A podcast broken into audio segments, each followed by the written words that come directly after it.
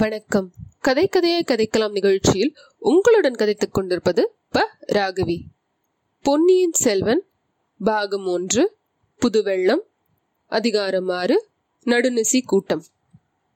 குறவை கூத்துக்கும் வெறியாட்டுக்கும் பின்னர் வந்திருந்த விருந்தாளிகளுக்கு பெரு விருந்து நடைபெற்றது வல்லவரையனுக்கு விருந்து ருசிக்கவில்லை அவன் உடம்பு களைத்திருந்தது உள்ளம் கலங்கியிருந்தது ஆயினும் அவன் பக்கத்தில் இருந்த அவனுடைய நண்பன் கந்தமாறன் அங்கிருந்த மற்ற விருந்தாளிகள் யார் யார் என்பதை பெருமிதத்துடன் எடுத்துக் கூறினான்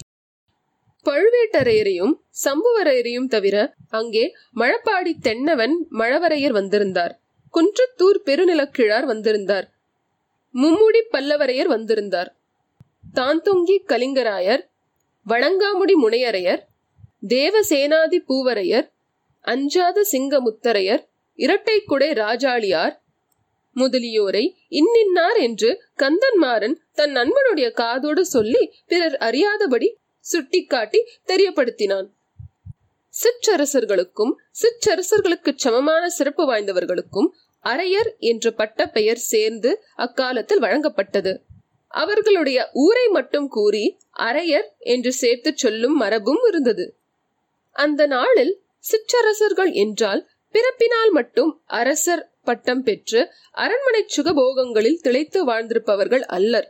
போர்க்களத்தில் முன்னணியில் நின்று போரிட்டு சித்தமாயுள்ள வீராதி வீரர்கள்தான் தங்கள் அரசுரிமையை நீடித்து காப்பாற்றிக் கொள்ள முடியும் எனவே ஒவ்வொருவரும் பற்பல போர்க்களங்களில் போரிட்டு புகழுடன் காயங்களையும் அடைந்தவர்களாகவே இருப்பார்கள்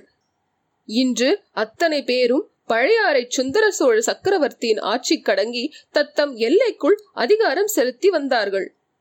சிலர் சோழ பேரரசில் பெருந்தரத்து அரசாங்க அதிகாரிகளாகவும் பதவி வகித்து வந்தார்கள் இவ்வளவு முக்கியமான சோழ சாம்ராஜ்ய பிரமுகர்கள் எல்லாரையும் ஓரிடத்தில் பார்த்தது பற்றி வல்லவரையன் நியாயமாக உவகை கொண்டிருக்க வேண்டும் ஆயினும் அவனுடைய உள்ளத்தில் உவகை ஏற்படவில்லை இவ்வளவு பேரும் எதற்காக இங்கு கூடியிருக்கிறார்கள் என்ற எண்ணம் அவனுக்கு அடிக்கடி தோன்றியது ஏதேதோ தெளிவில்லாத ஐயங்கள் அவன் உள்ளத்தில் தோன்றி அலைந்தன மனத்தில் இத்தகைய குழப்பத்துடனேயே வல்லவரையன் தனக்கென்று கந்தன்மாறன் சுத்தப்படுத்தி கொடுத்திருந்த தனியிடத்தில் படுக்கச் சென்றான்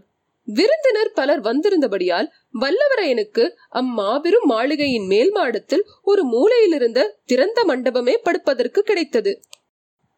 நீ மிகவும் களைத்திருக்கிறாய் ஆகையினால் நிம்மதியாக படுத்து தூங்கு மற்ற விருந்தாளிகளை கவனித்துவிட்டு நான் உன் பக்கமே வந்து படுத்துக் கொள்கிறேன்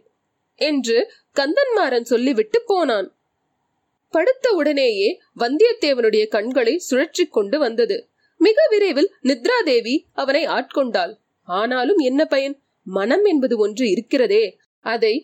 தேவியினால் கூட கட்டுக்குள் வைக்க முடிவதில்லை உடல் அசைவற்று கிடந்தாலும் கண்கள் மூடியிருந்தாலும் மனத்தின் ஆழத்தில் பதுங்கிக் கிடக்கும் எண்ணங்கள் கனவாக பரிணமிக்கின்றன பொருளில்லாத அறிவுக்கு பொருத்தமில்லாத பற்பல நிகழ்ச்சிகளும் அனுபவங்களும் அந்த கனவுலோகத்தில் ஏற்படுகின்றன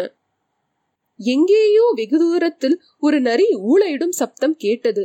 ஒரு நரி பத்து நரியாகி நூறு நரியாகி ஏகமாக ஊழையிட்டன ஊழையிட்டுக் கொண்டே வந்தியத்தேவனை நெருங்கி நெருங்கி நெருங்கி வந்தன கார் இருளில் அந்த நரிகளின் கண்கள் சிறிய சிறிய நெருப்புத் தணல்களைப் போல் ஜொலித்துக் கொண்டு அவனை அணுகி வந்தன மறுபக்கம் திரும்பி ஓடி தப்பிக்கலாம் என்று வந்தியத்தேவன் பார்த்தான் அவன் பார்த்த மறுதிசையில் பத்து நூறு ஆயிரம் நாய்கள் ஒரே மந்தையாக குறைத்து கொண்டு பாய்ந்து ஓடி வந்தன அந்த வேட்டை நாய்களின் கண்கள் அனல் பொறிகளைப் போல் ஜொலித்தன நரிகளுக்கும் வேட்டை நாய்களுக்கும் நடுவில் அகப்பட்டு கொண்டால் தன்னுடைய கதி என்னவாகும் என்று எண்ணி வந்தியத்தேவன் நடுநடுங்கினான் நல்ல வேளை எதிரே ஒரு கோயில் தெரிந்தது ஓட்டமாக ஓடி திறந்திருந்த கோயிலுக்குள் புகுந்து வாசற்கதவையும் தாளிட்டான் திரும்பி பார்த்தால் அது காளி கோயில் என்பது தெரிந்தது அகோரமாக வாயை திறந்து கொண்டிருந்த காளி மாதாவின் சிலைக்கு பின்னாலிருந்து பூசாரி ஒருவன் வெளிக்கிளம்பி வந்தான் அவன் கையில் ஒரு பயங்கரமான வெட்டறிவாள் இருந்தது வந்தாயா வா என்று சொல்லிக்கொண்டு பூசாரி அருகில் நெருங்கி நெருங்கி நெருங்கி வந்தான் நீ பிறந்த அரச குலத்தின் வரலாறு என்ன எத்தனை ஆண்டுகளாக உன் குலத்தினர் அரசு புரிகின்றனர் உண்மையைச் சொல் என்று பூசாரி கேட்டான் வானர் குலத்து வள்ளுவரையர் முன்னூறு ஆண்டுகள் அரசு புரிந்தவர் என் தந்தையின் காலத்தில் வைதும்பராயர்களால் அரசை இழந்தோம் என்றான் வந்தியத்தேவன் அப்படியானால் நீ தகுந்த பலியல்ல ஓடிப்போ என்றான் பூசாரி திடீரென்று காளிமாதாவின் இடத்தில் கண்ணபெருமான் காட்சி அளித்தான் கண்ணன் சன்னதியில் இரண்டு பெண்கள் கையில் பூமாலையுடன் ஆண்டாள் பாசுரம் பாடிக்கொண்டு வந்து நடனம் ஆடினார்கள் இதை வல்லவரையன் பார்த்து பரவசம் அடைந்திருக்கையில் அவனுக்கு பின்புறத்திலிருந்து கண்டோம் கண்டோம் கண்டோம் கண்ணுக்கினியன கண்டோம் என்ற பாடலை கேட்டு திரும்பி பார்த்தான் பாடியவன் ஆழ்வார்க்கடியான் நம்பிதான் இல்லை ஆழ்வார்க்கடியானுடைய தலை பாடியது அந்த தலை மட்டும் பலிபீடத்தில் வைக்கப்பட்டிருந்தது இந்த காட்சியை பார்க்க சகிக்காமல் வல்லவரையும் திரும்பினான் தூணில் முட்டிக்கொண்டான் கனவு கலைந்தது கண்கள் திறந்தன ஆனால் கனவையும் நனவையும் ஒன்றாய் பிணைந்த ஒரு காட்சியை அவன் காண நேர்ந்தது அவன் படுத்திருந்த இடத்திற்கு நேர் எதிர்ப்புறத்தில் கடம்பூர் மாளிகையை சுற்றி மதிலின் மேலே ஒரு தலை தெரிந்தது அது அந்த ஆழ்வார்க்கடியான் நம்பியின் தலைதான் இந்த தடவை அது கனவல்ல வெறும் பிரம்மையும் அல்லவென்பது நிச்சயம் ஏனெனில் எத்தனை நேரம் பார்த்தாலும் அந்த தலை அங்கேயே இருந்தது அது வெறும் தலை மட்டுமல்ல தலைக்கு பின்னாலே உடம்பு இருக்கிறது என்பதையும் எளிதில் ஊகிக்க கூடியதாய் இருந்தது ஏனெனில் ஆழ்வார்க்கடியானுடைய கைகள் அந்த மதில் ஓரத்தின் விளிம்பை பிடித்துக் கொண்டிருந்தன அதோடு அவன் வெகு கவனமாக மதிலுக்கு கீழே உட்புறத்தை உற்று நோக்கிக் கொண்டிருந்தான் அவன் அவ்வளவு கவனமாக அங்கே என்னத்தை பார்க்கிறான் இதில் ஏதோ வஞ்ச சூழ்ச்சி இருக்க வேண்டும் ஆழ்வார்க்கடியான் நல்ல நோக்கத்துடன் தீய செயல் புரிவதற்கே வந்திருக்கிறான் அவன் அவ்விதம் தீச்செயல் புரியாமல் தடுப்பது கந்தன்மாறனின் உயிர் நண்பனாகிய தன் கடமையல்லவா தனக்கு அன்புடன் ஒரு வேளை அன்னம் அளித்தவர்களின் வீட்டுக்கு நேரக்கூடிய தீங்கை தடுக்காமல் தான் சும்மா படுத்துக் கொண்டிருப்பதா வல்லவரையன் துள்ளி எழுந்தான் பக்கத்தில் கழற்றி வைத்திருந்த உரையுடன் சேர்ந்த கத்தியை எடுத்து இடுப்பில் செருகிக் கொண்டான் ஆழ்வார்க்கடியானுடைய தலை காணப்பட்ட திக்கை நோக்கி நடந்தான் மாளிகை மேல் மாடத்தில் ஒரு மூலையில் இருந்த மண்டபத்தில் அல்லவா வல்லவரையன் படுத்திருந்தான் அங்கிருந்து புறப்பட்டு மதில் சுவரை நோக்கி நடந்தபோது மேல் மாடத்தை அலங்கரித்த மண்டபச் சிகரங்கள் மேடைகள் விமான ஸ்தூபிகள் தூண்கள் ஆகியவற்றை கடந்தும் தாண்டியும் சுற்றி வளைத்தும் நடக்க வேண்டியதாய் இருந்தது சற்று தூரம் அவ்விதம் நடந்த பிறகு திடீரென்று எங்கிருந்தோ பேச்சுக்குரல் வந்ததை கேட்டு வல்லவரையன் தயங்கி நின்றான் அங்கிருந்த ஒரு தூணை பிடித்துக்கொண்டு தூணின் மறைவில் நின்றபடி எட்டி பார்த்தான் கீழே குறுகலான முற்றம் ஒன்றில் மூன்று பக்கமும் நெடுஞ்சுவர்கள் சூழ்ந்திருந்த இடத்தில் பத்து பன்னிரண்டு பேர் உட்கார்ந்திருந்தார்கள் பாதி மதியின் வெளிச்சத்தை நெடுஞ்சுவர்கள் மறைத்தன ஆனால் ஒரு சுவரில் பதித்திருந்த இரும்பு அகல் விளக்கில் எரிந்த தீபம் கொஞ்சம் வெளிச்சம் தந்தது அங்கிருந்தவர்கள் அத்தனை பேரும் அன்று இரவு விருந்தின் போது அவன் பார்த்த பிரமுகர்கள்தான் சிற்றரசர்களும் சோழ சாம்ராஜ்ய அதிகாரிகளும் தான் அவர்கள் ஏதோ மிக முக்கியமான விஷயத்தை பற்றி கலந்தாலோசிக்கவே நள்ளிரவு நேரத்தில் அங்கே கூடியிருக்க வேண்டும்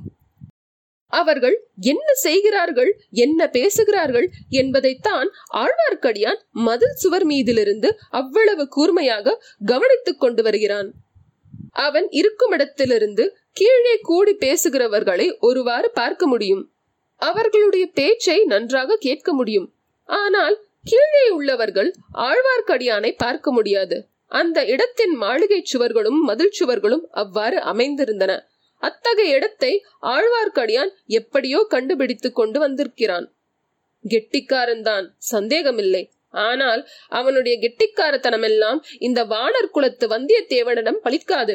அந்த வேஷதாரி வைஷ்ணவனை கைப்பிடியாக படித்து கொண்டு வந்து ஆனால் அப்படி அவனை பிடிப்பதா இருந்தால் கீழே கூடியுள்ளவர்களுடைய கவனத்தை கவராமல் அவன் உள்ள மதில் சுவரை அணுக முடியாது அப்படி அவர்கள் பார்க்கும்படி அவன் நடந்து போவதில் ஏதேனும் அபாயம் இருக்கலாம் இன்றைக்கு நாள் பார்த்து இவன் இங்கே வந்திருக்க வேண்டியதில்லை என்று சம்புவரையன் கூறியது அவன் நினைவுக்கு வந்தது இவர்கள் எல்லாரும் ஏதோ முக்கிய காரியமாக கலந்தாலோசிப்பதற்காக இங்கே வந்திருக்கிறார்கள் அவர்களுடைய யோசனை பற்றி பிறர் அறிந்து கொள்வதில் அவர்களுக்கு விருப்பமில்லை என்பது தெளிவு அப்படி இருக்கும் போது தன்னை திடீரென்று அவர்கள் பார்த்தால் தன் பேரில் சந்தேகப்பட்டு விடலாம் அல்லவா ஆழ்வார்க்கடியானை பற்றி அவர்களுக்கு தான் சொல்வதற்குள் அவன் மதில் சுவரிலிருந்து வெளிப்புறம் குதித்து ஓடிவிடுவான் ஆகையால் தன் பேரில் சந்தேகம் ஏற்படுவதுதான் மிச்சமாகும் படுத்திருந்தவன் இங்கு எதற்காக வந்தாய் என்றால் என்ன விடை சொல்வது கந்தன்மாறனின் நிலைமை சங்கடத்துக்கு உள்ளாக்குவதாகவே முடியும் ஆஹா அதோ கந்தன்மாறன் இந்த கூட்டத்தின் ஒரு பக்கத்தில் உட்கார்ந்திருக்கிறான் அவனும் இந்த கூட்டத்தாரின் ஆலோசனையில் கலந்து கொண்டிருக்கிறான் போலும் காலையில் கந்தன்மாறனை கேட்டால் எல்லாம் தெரிந்து விடுகிறது அச்சமயம் அக்கூட்டத்தாருக்கு பக்கத்தில் வைக்கப்பட்டிருந்த பல்லக்கு வந்தியத்தேவனுடைய கவனத்தை கவர்ந்தது ஆ இந்த பல்லக்கு பழுவேட்டரையருடன் அவருடைய யானையை தொடர்ந்து வந்த பல்லக்கு அல்லவா அதற்குள்ளே இருந்த பெண் ஒரு கணம் திரையை நீக்கி வெளியே பார்த்த பெண் இப்போது இந்த மாளிகையில் எந்த பகுதியில் இருக்கிறாளோ அந்த புறத்துக்கு கூட அவளை இந்த கிழவர் அனுப்பவில்லையாமே கொஞ்சம் வயதானவர்கள் இளம் பெண்களை மணந்து கொண்டாலே இந்த சங்கடம்தான் சந்தேகம் அவர்கள் பிராணனை வாங்குகிறது ஒரு நிமிஷம் கூட தங்களுடைய இளம் மனைவியை விட்டு பிரிந்திருக்க அவர்களுக்கு மனம் வருவதில்லை ஒருவேளை இப்போது கூட இந்த பல்லக்கிலேயே பழுவேட்டரையருடைய இளம் மனைவி இருக்கிறாளோ என்னமோ ஆஹா இந்த வீராதி வீரனின் தலைவிதியை பார் இந்த வயதில் ஓர் இளம் பெண்ணிடம் அகப்பட்டு கொண்டு அவளுக்கு அடிமையாகி தவிக்கிறார் அதைவிட அதிசயமானது ஆழ்வார்க்கடியானது பைத்தியம் இந்த பல்லக்கு இங்கே வைத்திருப்பதனாலேதான் அவனும் சுவர் மேல் காத்திருக்கிறான் போலும் ஆனால் அவனுக்கும் அவளுக்கும் என்ன உறவோ என்னமோ நமக்கு என்ன தெரியும் அவள் ஒருவேளை அவனுடைய சகோதரியாய் இருக்கலாம் அல்லது காதலியாகவும் இருக்கலாம் பழுவேட்டரையர் பலவந்தமாக அவளை கவர்ந்து கொண்டு போயிருக்கலாம் அவ்வாறு அவர் செய்யக்கூடியவர்தான் அதனால் அவளை பார்த்து பேச ஒரு சந்தர்ப்பத்தை ஆழ்வார்க்கடியான் எதிர்பார்த்து இப்படியெல்லாம் அலைகிறான் போலும் இதை பற்றி நமக்கு என்ன வந்தது பேசாமல் போய் படுத்து தூங்கலாம் இப்படி அந்த இளைஞன் முடிவு செய்த சமயத்தில் கீழே நடந்த பேச்சில் தன்னுடைய பெயர் அடிபடுவதை கேட்டான் உடனே சற்று கூர்ந்து கவனிக்கத் தொடங்கினான் உம்முடைய குமாரனுடைய சிநேகிதன் என்று ஒரு பிள்ளை வந்திருந்தானே அவன் எங்கே படுத்திருக்கிறான் நம்முடைய பேச்சு எதுவும் அவனுடைய காதில் விழுந்துவிடக் கூடாது அவன் ஆதித்த கரிகாலனின் கீழ் பணி செய்யும் ஆள் என்பது நினைவுக்கு இருக்க வேண்டும் நம்முடைய திட்டம் உறுதிப்பட்டு நிறைவேறும் காலம் வருவதற்குள் வேறு யாருக்கும் இதை பற்றி தெரியக்கூடாது அந்த பிள்ளைக்கு ஏதாவது கொஞ்சம் தகவல் தெரிந்துவிட்டது என்று சந்தேகம் இருந்தால் கூட அவனை இந்த கோட்டையிலிருந்து வெளியே அனுப்பக்கூடாது ஒரே அடியாக அவனை தீர்த்து விடுவது உசிதமாயிருக்கும் இதை கேட்ட வந்தியத்தேவனுக்கு எப்படி இருந்திருக்கும் என்று நேர்களே யூகித்துக் கொள்ளலாம் ஆனாலும் அந்த இடத்தை விட்டு அவன் நகரவில்லை அவர்களுடைய பேச்சை முழுவதும் கேட்டே விடுவது என்று உறுதி செய்து கொண்டான் அச்சமயம் கந்தன்மாறன் தன் சிநேகிதனுக்கு பரிந்து பேசியது வல்லவரையின் காதில் விழுந்தது மேல்மாடத்து மூலை மண்டபத்தில் வந்தியத்தேவன் நிம்மதியாக தூங்கிக் கொண்டிருக்கிறான் இந்த கூட்டத்தின் பேச்சு அவன் காதில் விழப்போவதில்லை தனக்கு சம்பந்தமில்லாத காரியத்தில் அவன் தலையிடுகிறவனும் அல்ல அப்படியே அவன் ஏதாவது தெரிந்து கொண்டாலும் அதனால் உங்கள் யோசனைக்கும் பாதகம் ஒன்றும் நேராது அதற்கு நான் பொறுப்பு என்றான் கந்தன்மாறன் உனக்கு அவனிடம் அவ்வளவு நம்பிக்கை இருப்பது குறித்து எனக்கும் மகிழ்ச்சிதான் ஆனால் எங்களில் யாருக்கும் அவனை முன்பின் தெரியாது ஆகையினால் தான் எச்சரிக்கை செய்தேன் நாம் இப்போது பேசப்போகிறதோ ஒரு பெரிய சாம்ராஜ்யத்தின் உரிமை பற்றிய விஷயம் அஜாக்கிரதை காரணமாக ஒரு வார்த்தை வெளியில் போனாலும் அதனால் பயங்கரமான விபரீதங்கள் ஏற்படலாம் இது உங்கள் எல்லோருக்குமே நினைவிருக்க வேண்டும் என்றார் பழுவேட்டரையர் இத்துடன் ஆறாவது அதிகாரம் முற்று பெற்றுவிட்டது நாளை சந்திக்கலாம்